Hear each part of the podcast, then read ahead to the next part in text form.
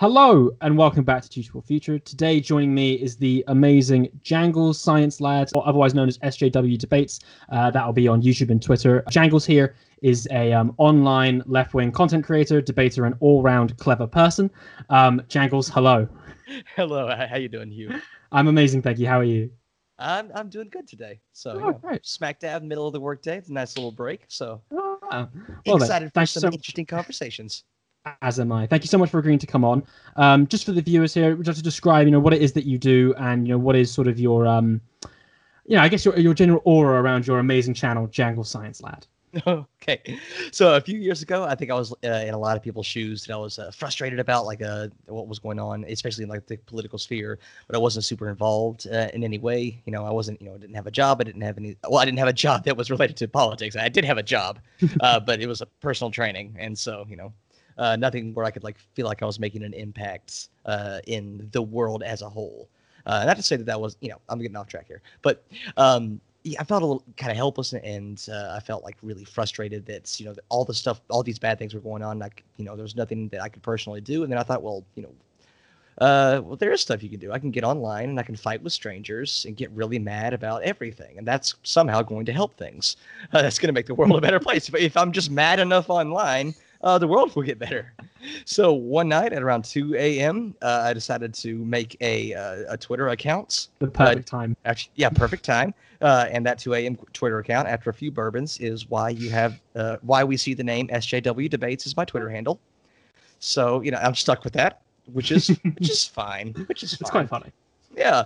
Well, and part of the reason I said that was because, especially around that time, this was about in 2018. Mm-hmm. There weren't a whole lot of left-wing debaters out there, so all of the the quote-unquote discourse was about was mostly, at least my conception of it, was right-wingers dunking on feminists via video responses.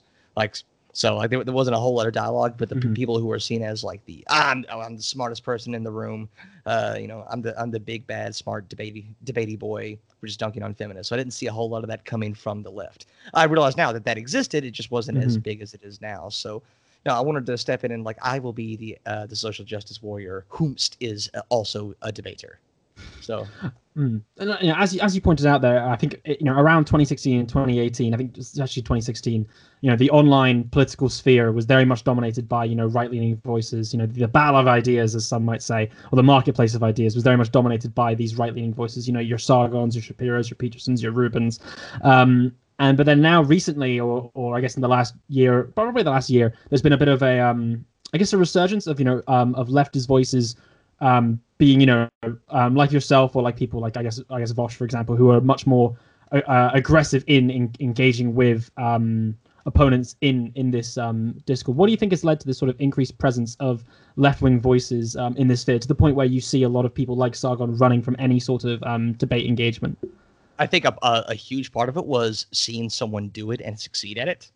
I honestly think that Destiny, for all his faults, he definitely broke that barrier. He showed this, it wasn't just that our ideas were good and data backed them up, is that we can communicate them effectively. And that if you actually are, force someone who has, had this echo chamber for the longest time, who's only been doing video responses, but who considers himself this master of discourse and this, logic and reason bro, to actually force them to, uphold their ideas and explain their ideas in real time, a lot of them just aren't very good at it, because it turns out their reasoning only goes skin deep. And they do, they haven't thought out their positions very well at all. And being able to, from a rhetorical standpoint, just challenge them on their ideas one level deeper than they're used to, and they often just fall apart. And so once we realize that actually our ideas are good, the data does back it up, and we can be good enough rhetoricians and good enough speakers to engage with them. Well, now you see a resurgence of I don't even see a resurgence, just an influx. Of lefty online creators who decide that I'm going to go into these spaces, I'm going to go into right wing circles or challenge right wing voices, and I'm going to make them defend their ideas on their own merits. And I think we're doing a pretty good job coming out on top most of the time. So, how important do you think it is to be represented in this online discourse? A lot of the time, people will talk about online politics versus real life politics. How important was it to fill a sort of a vacuum of left-wing voices in the online political sphere? I think as we go forward, the disconnect between online politics and real politics is going to get, you know, thinner and thinner, because especially, I mean, who isn't online these days, especially since most of us are being forced to be online for the past couple of months, and you know, we're developing habits that are just going to continue to go on. And how much, you know, how important is like Twitter for the marketplace of ideas, especially with, you know, our president making that his primary avenue of communicating with the public. So I think as time goes on, there's just going to be less of this hard barrier between quote unquote online politics and real politics, just because that's how you can get out this giant message to a bunch of people at once. And so I think getting in on it now and setting up a good, like, what am I trying to say? Like a good ethos, a good... Mm-hmm. I'm struggling to think of the word. A good environment, culture. There we go. A good environment, a good culture of, you know, we are willing to defend our ideas because we think they're good. I think that's important, because a few years ago it didn't seem, and again this is just my perception, it didn't seem like a lot of left-wing creators, a lot of the quote-unquote social justice warriors were willing to do that, because to give these ideas the time of day is to legitimize them in and of themselves, and I don't think I believe with that that description.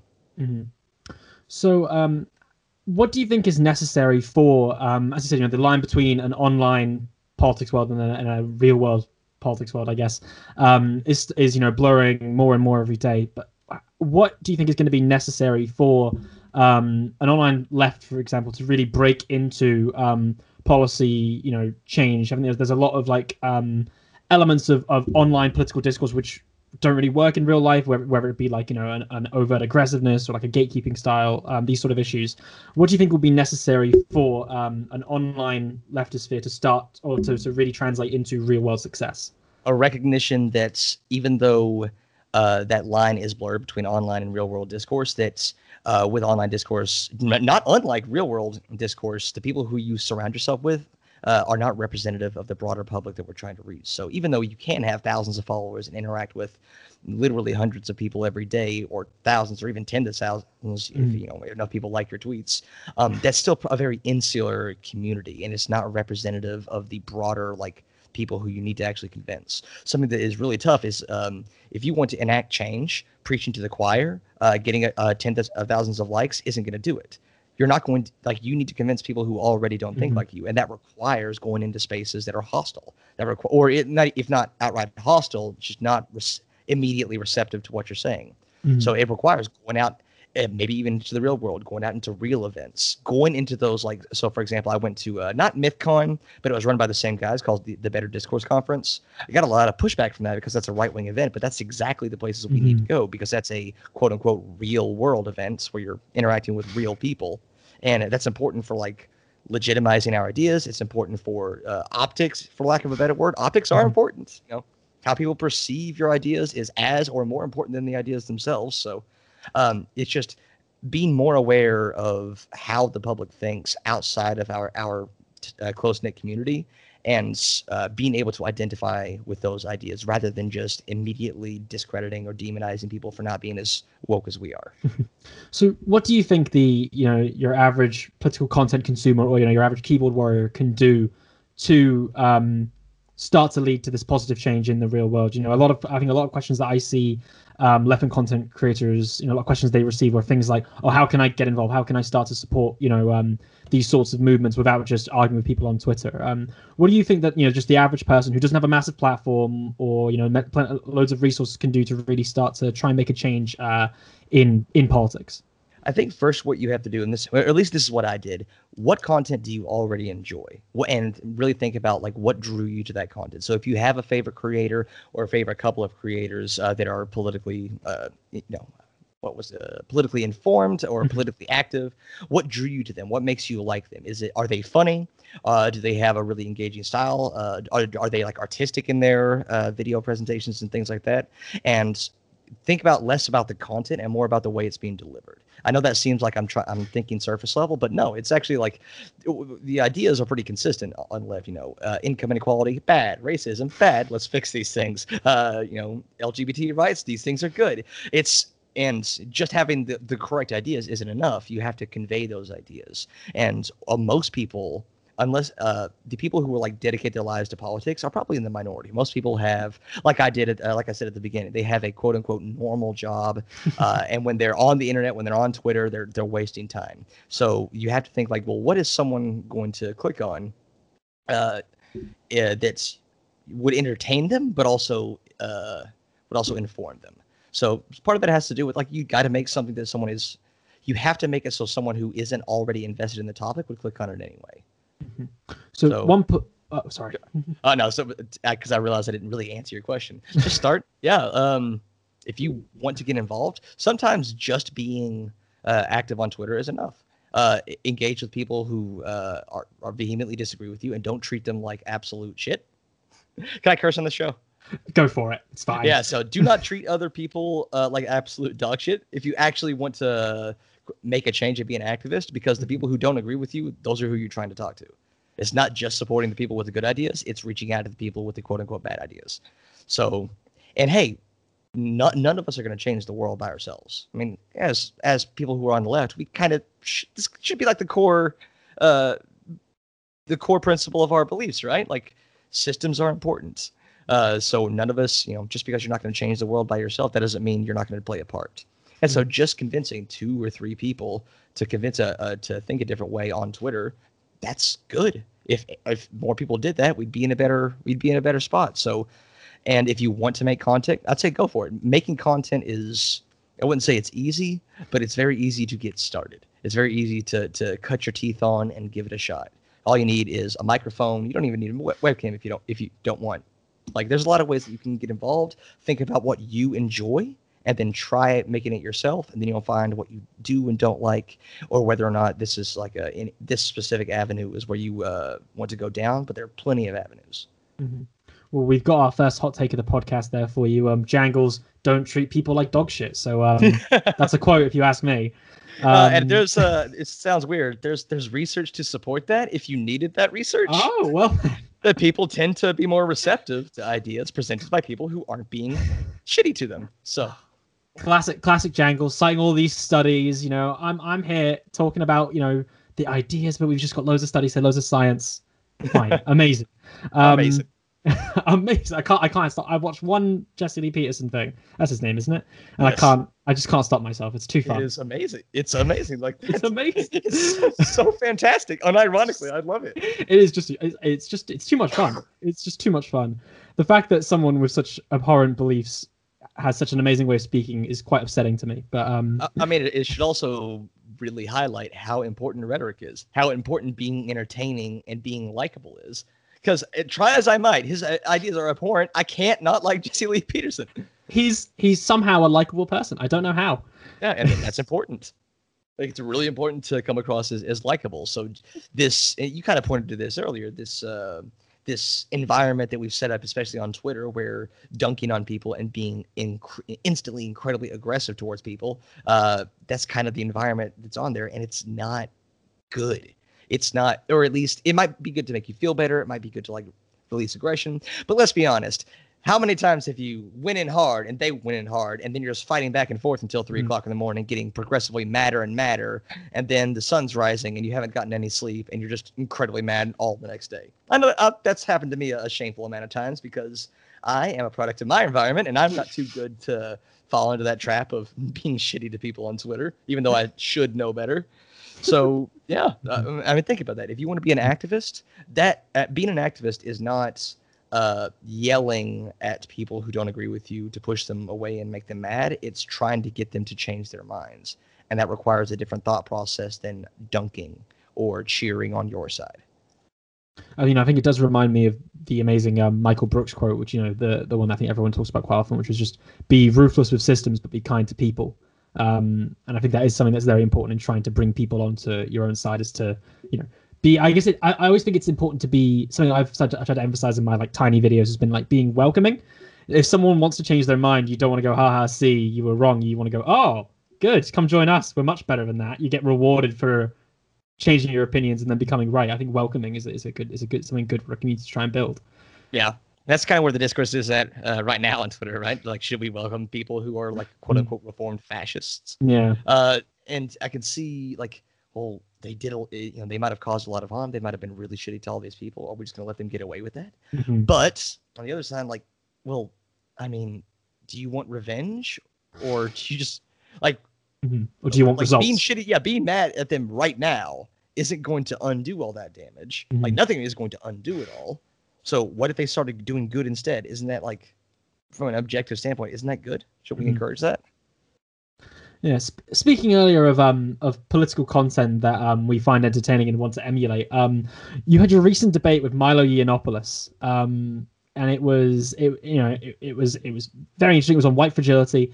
The highlight reel is on your channel, Jangles Science Lads, of course. How do you think that debate went in this conversation? You know, and what was the general feedback? You want to describe to the audience who may not have seen it how it went, and why it was quite a peculiar one to watch in terms of online debates, especially for someone like him. Peculiar is definitely a way to describe it. Mm. So I'm of two minds about it. So that debate happened a little over a month ago. So I've had kind of time to get some really, really good criticism, really good feedback, and to kind of like let the praise die down a little bit. I'm of two minds about it. On one hand, I don't think that I presented the ideas around white fragility. I don't think I presented them super well. And I've definitely took that to heart when I went to the Better Discourse Conference to change up the rhetoric a little bit, to appeal to the audience more, to be simpler, mm-hmm. which is something that, you know, is overlooked a lot. You should be simple in online debates because, I mean, just like, so I'm a teacher by trade now. So, you know, people are only going to listen to about 20% of what you say. So make sure you really hammer home the mm-hmm. points, the main ideas that you want them to walk away from. Because even if they forget the specifics, they can remember the feeling that the specifics supported the main point you wanted to make, and that's what they'll walk away from. I don't think I did a great job about that. So if we're talking about the content of the debate, the objective analysis of the debate, I think I could have done better. On the other hand, the world's biggest troll cried about being called buddy and dog, and from that standpoint, I don't think I would have changed a thing.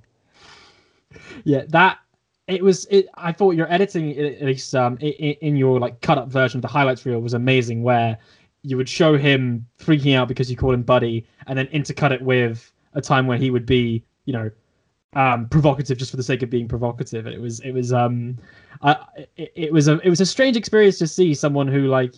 You see so much on like short Twitter clips dunking on people, and you're like, okay, good for you, buddy. But then you see him put in an actual environment where he's challenged directly, and it all falls apart. How much do you think in these sort of debates with like prominent figures like Milo, it is about like breaking through, I guess, a veneer or like almost like a cult of personality with someone who's built themselves up as, you know, the amazing smart logic bro, getting through that and then being able to take apart what they're actually saying rather than just being caught up in a performance piece? That's the hard part that I still don't have a great answer for, just because it's so individualized. Mm. With Milo, so I don't think an example would get more extreme than Milo as someone who is entirely performative. There's very, very little substance behind what he says. Of course, he'll rattle out enough like statistics in order to like give the veneer of someone who knows what they're talking about. But, you know, they're always out of context. They're always rattle off rapid fire, so they don't have a chance to be challenged. With Milo, it is all about the performance. And so going up against that person, a fan of Milo is going to be a fan of the performance. They're not going to be there to listen to carefully reasoned arguments with statistics and data and studies behind them. They are there. If they're a fan of Milo, they want to see Milo dunk on an SJW. And that is the kind of mindset that I went in expecting. Mm-hmm. And so countering that, like taking away like his primary dunking points and being that and being more aggressive than I typically am during debates, threw him off his game to the point where he was this whiny baby crying about civility politics when he and he had to do it. And this is the best part. He had to whine about civility and come in here for a serious discussion, all the while wearing a Black Cox Matter T-shirt. So he had predicted something very differently. Mm-hmm. And he couldn't, not like he could like change that shirt halfway through the debate, but it came off, it definitely didn't come off sincere. It came off as him trying to backpedal and desperately try to get to be on top again. So he'd made a hard commitment quite early on.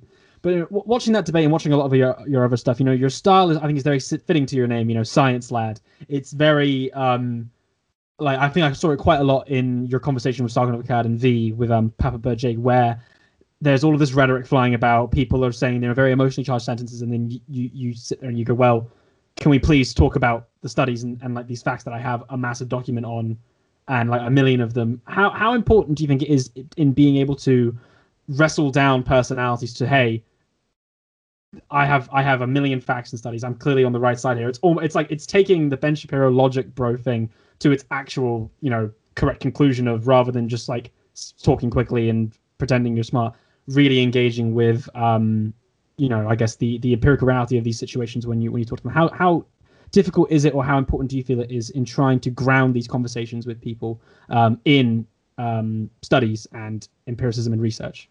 I think that, so I'm a big, so the more I do into debates and the more I read up about rhetoric and the more I do actual, ironically, the more I do research on how to talk to people and what people actually care about, mm-hmm. I don't think studies are enough. I don't think being correct is enough to win a debate or to win someone over to your side. So I'm of the belief that reason and logic and data is 1/3 of the picture. So it's not to say that's not important. It's like, if you still want to convince someone, people care about, you know, being correct. People care about having the best view of reality and the most coherent view of reality. People definitely care about that, but it's still only part of the picture. The other two parts are your character. Like I was saying earlier, someone has to like you to take you seriously. And I'm definitely guilty of this. If I hear a bunch of like statistics and studies from someone I viscerally dislike, I'm probably not going to believe them, or at least I'm not going to admit that I believe them because I viscerally dislike that person. That's irrational, but hey, I'm a human being with all the flesh and meat.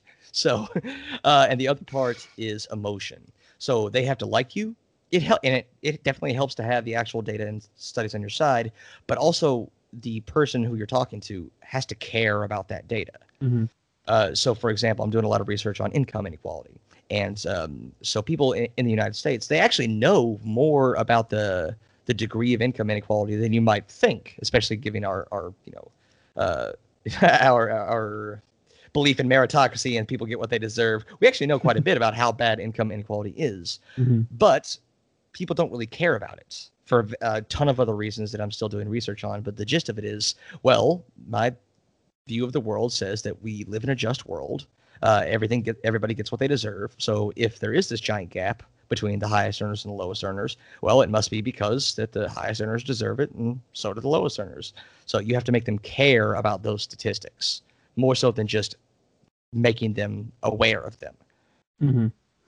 So I think one thing that we see, you know, after any sort of debate with a prominent, you know, with a prominent leftist and a prominent right-wing person, you know, like your Milos or your Sargons or whatever, there is always a large discourse, whether it be on, you know, Twitter or Discord or whatever, saying about platforming. It's something which is talked about quite heavily in left-wing circles, especially about whether it is worth platforming someone. What is your opinion on the debate around platforming, whether it's more harmful to, you know, present these people and these ideas, or whether it is better to actually engage with them directly, so that one can, you know, try and take them down? I think it's less a question of whether or not you should do something, and whether, and more of a question of what are you good at. So, for example, if you're not good at debate is a skill that speaks nothing towards your intelligence, mm-hmm. your ability to research, your ability to talk to people. Debate is a very specific skill, and if you're not good at debate, you shouldn't do it. You might be really good at writing. You might be really good at video essays. You might be really good at writing. You might be really good at Twitter. Twitter is in of itself like a skill. I actually believe that, like being able to put your thoughts into something short, quippy, to the point, with that character limit, that's a skill. But I'm also of the belief that we can win even when the other team shows up. I think that, you know, not everybody's geared this way, but you have to admit that some people are geared this way. We test ideas by putting them up against opposition, and there is a big segment of the population where if they'd never see these ideas challenged, they're just going to believe them. And that's, you know, that goes both ways. Like, so, for example, like I think it's pretty safe to say that most of us, especially if we grew up in United States or Britain or something like that, we think that racism is bad. We grew up being told that racism is bad, but did we ever really like have the practice of mm-hmm. defending why racism is bad, or was it just like this loose idea that we had? And so the minute someone comes in and challenges it for the first time, you might be like, oh, I've never thought about it that way, and I don't have the I don't have the experience to be able to counter it. So I think it's important to maintain those muscles. You know, like argumentation, like your brain works a lot like your body. If you don't practice something enough, like it goes away. So if you don't practice defending why racism is bad or why we should care about the poor or stuff like that, well, when you're encountered with people who have a very vested interest and have a lot of practice attacking those ideas, you might not be able to stand up to scrutiny. And I truly believe that if you think your ideas are the best, and I do, I think my ideas are the best. That's why I have them. I think that if I researched enough, I could defend these ideas against anything. Mm-hmm. And it's just a matter of, can I prep enough? Because if in my prep I find out that I'm wrong, I probably shouldn't have that idea in the first place. So I think our ideas are good enough to stand up to scrutiny and to win, even when the other team shows up. Regarding the platforming question, I don't know if I buy it. I think that there is something to be said of, like, debating an issue legitimizes it, but I don't know if that's 100% accurate. Like, debating an issue legitimizes it. I don't know if it does, because in a lot of people's minds, it's already legitimate. So, for example, I'll use a personal experience. Are gay people immoral? So since I'm gay, I feel comfortable. I'm not throwing anyone else under the bus here. So it is, on one hand, it's very shitty to have this debate, especially to make a gay person engage in this debate, because they're debating their own existence. And there is no middle ground between these two positions. Someone either thinks you're bad or they think you're just neutral and fine. And a middle ground in there is still bad. So the only good outcome about this debate is if someone comes all the way to your side, not just halfway.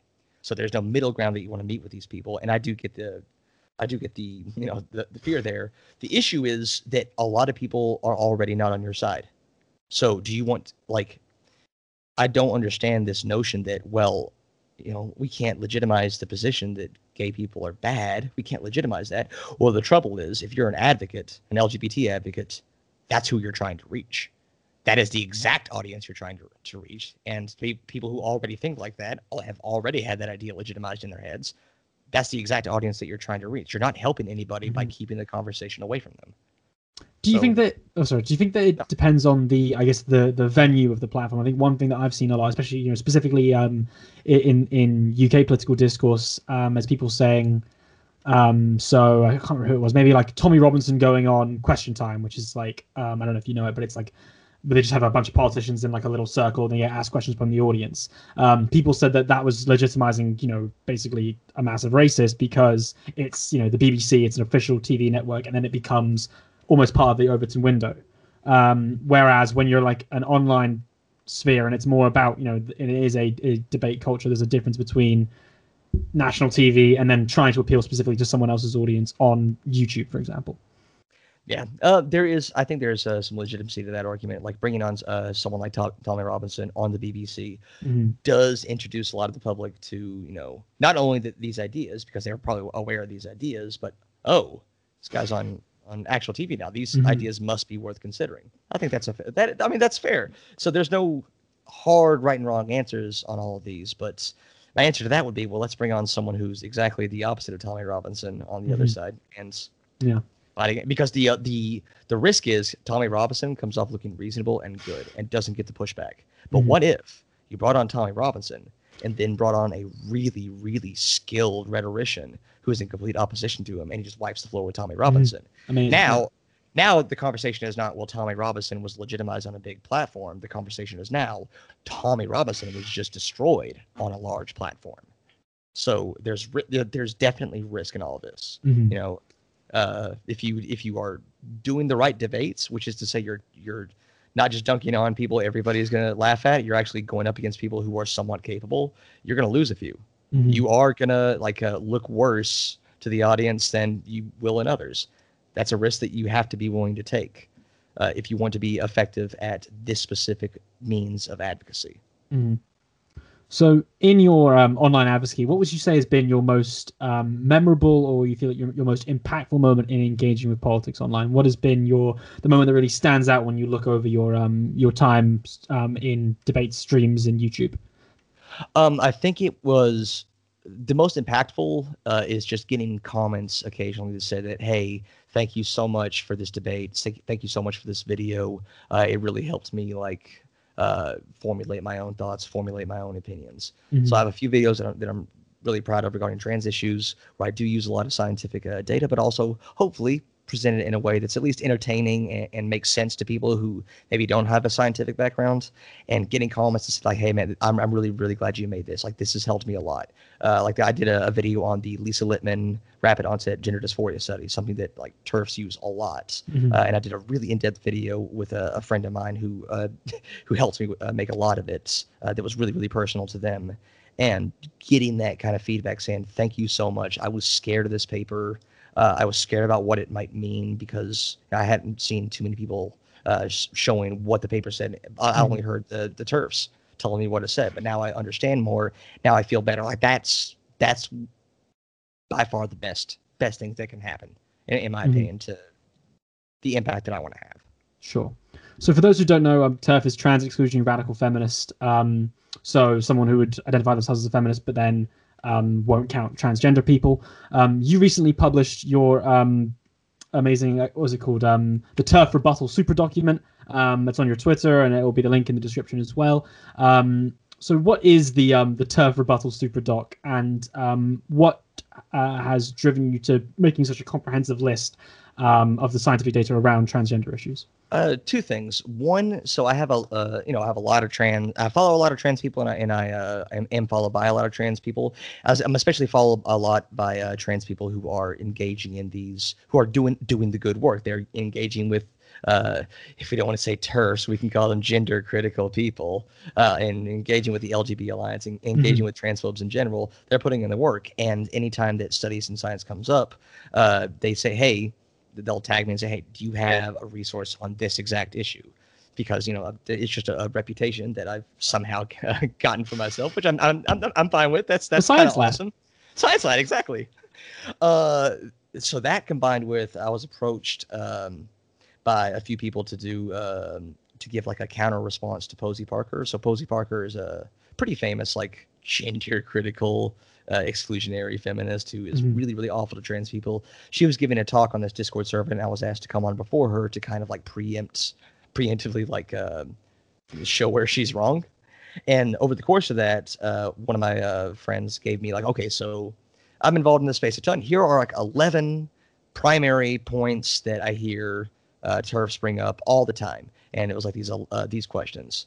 So it was a combination of, I already had a ton of these studies. Well, why not just list them off in a Google Doc, give you a link to them via Sci-Hub, which is an amazing resource where you can get studies for free, and give a short description, and then organize them on their different topics. And also, towards the bottom of the document, the second half of the document, let's see if we can have sourced answers for a lot of these common talking points. Now, I wasn't able to get to all those talking points because a lot of them just didn't have a scientific answer, and kind of what we were saying earlier, that's my specialty is finding the research and empirical data, but sometimes that's not enough. So I did what I could in terms of the data.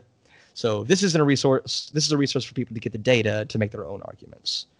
And it's just really nice just to have this out there, so that if someone wants to do their own research, hopefully it's organized well, and it's just going to make people more informed on these issues. Mm-hmm.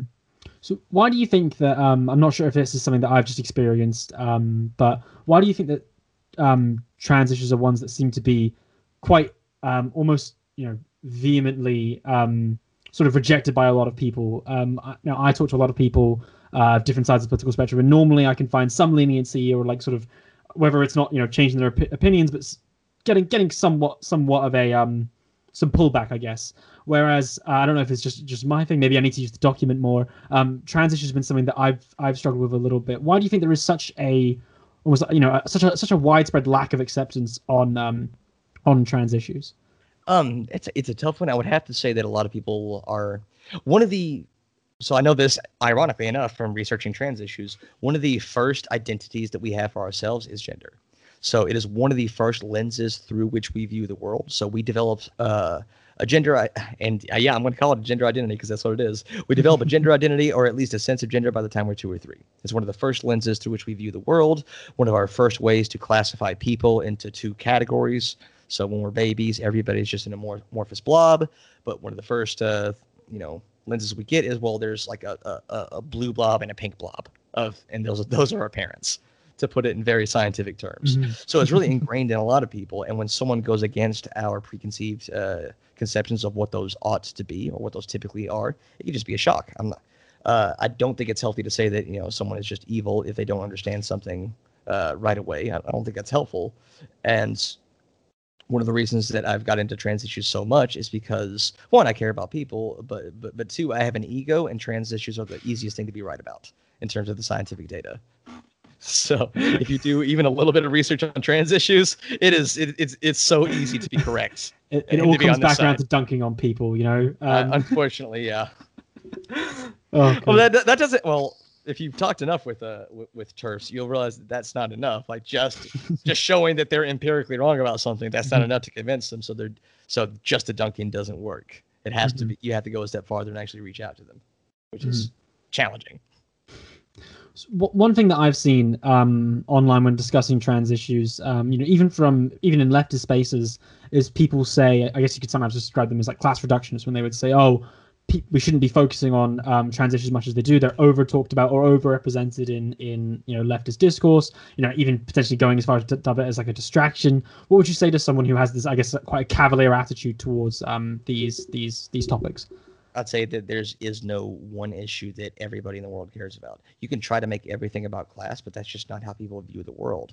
A lot of people have, you know, other lenses, for lack of a better word, through which they view the world that they might think is more important. There is a case to be made that one of the reasons that homophobia, racism, transphobia, all that stuff is bad is because it can negatively impact your material circumstances. So, like, you know, you're not getting hired for jobs, you're being rejected by, you know, society, which means you don't have less opportunities. So there is a case to be made that will ultimately would all come down to material circumstances, but that's not everything. You know, money is important, but it's only important insofar as it helps us achieve happiness in life, or it helps us avoid things that may bring us harm. So class reductionism, I think you can reduce that even further. You can reduce class down to happiness, class as a means to achieve happiness. And for a lot of people, you know, getting rejected by half your family is a big blow to your happiness, regardless of your class. And so these things are not separable. I think so. There's my take. You can reduce class even further down to the real issue of human happiness, and in that view of things, class is only one part of it. The way to solve class reductionism is to reduce it further. We have to keep reducing it. Yes. Eventually we'll get down to the point where, like, me want banana, me go eat banana, and that go is back to monkey. Go back to monkey. We need to go back to monkey. It's the only way to be happy. On the utilitarianism joke, I think it's a very common thing in left-wing circles is utilitarianism, and obviously I'm a fan. But there was a very funny thing where it was like the utilitarian presidential candidate, and they just go up and say, right, here's what I'm going to do. I'm going to breed about 1 billion rats, and then we're going to have them constantly like dosed up with endorphins, dopamine, and all the good stuff, so that they are in a constant state of happiness. So we will build the purest utilitarian machine of a force for good, of just 1 billion rats purely happy all the time. And frankly, I ever since then I've been convinced. Well, how could you be if they were just these like fucking ecstatic rats just bouncing all over the place, just having a great time, being super happy, just vibing all over the place? How could you be sad? Yeah, I mean, I took that example. I swapped out rats for Bulbasaurs, and you know, I would take out, I'd say, about half of humanity to make one Bulbasaur real. I think that's reasonable. Look at him. That's good. Yeah, look at him. Look at him. Look at the pure joy. Look at his face. Oh god, I'm not proud to admit that when Animal Crossing first came out, the very first thing I did was unlock how to paint, and I painted that, and I put it on my wall, and I was very proud of myself. Of course. that is the best use of your time. I'm not even being ironic right now. I could have been doing all this amazing online advocacy, but instead I was drawing Bulbasaur, and honestly, I'm happier for it. Yeah, it makes you a happier person. Hey, look at that. Exactly. Once again, it comes full circle.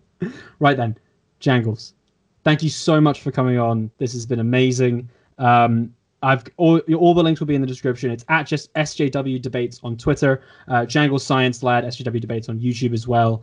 I encourage everyone to go check out your channel. Yeah, you're one of the best, I guess, up-and-coming left-wing political content creators. The debates are amazing. I'd encourage everyone to go watch them. Thank you so much for coming on. Yeah, I had a lot of fun. Thank you for having me. Oh, that's amazing. Okay. You can subscribe if you want. You can like if you want. That would be nice. That's my spiel. Thanks, everyone. Bye-bye.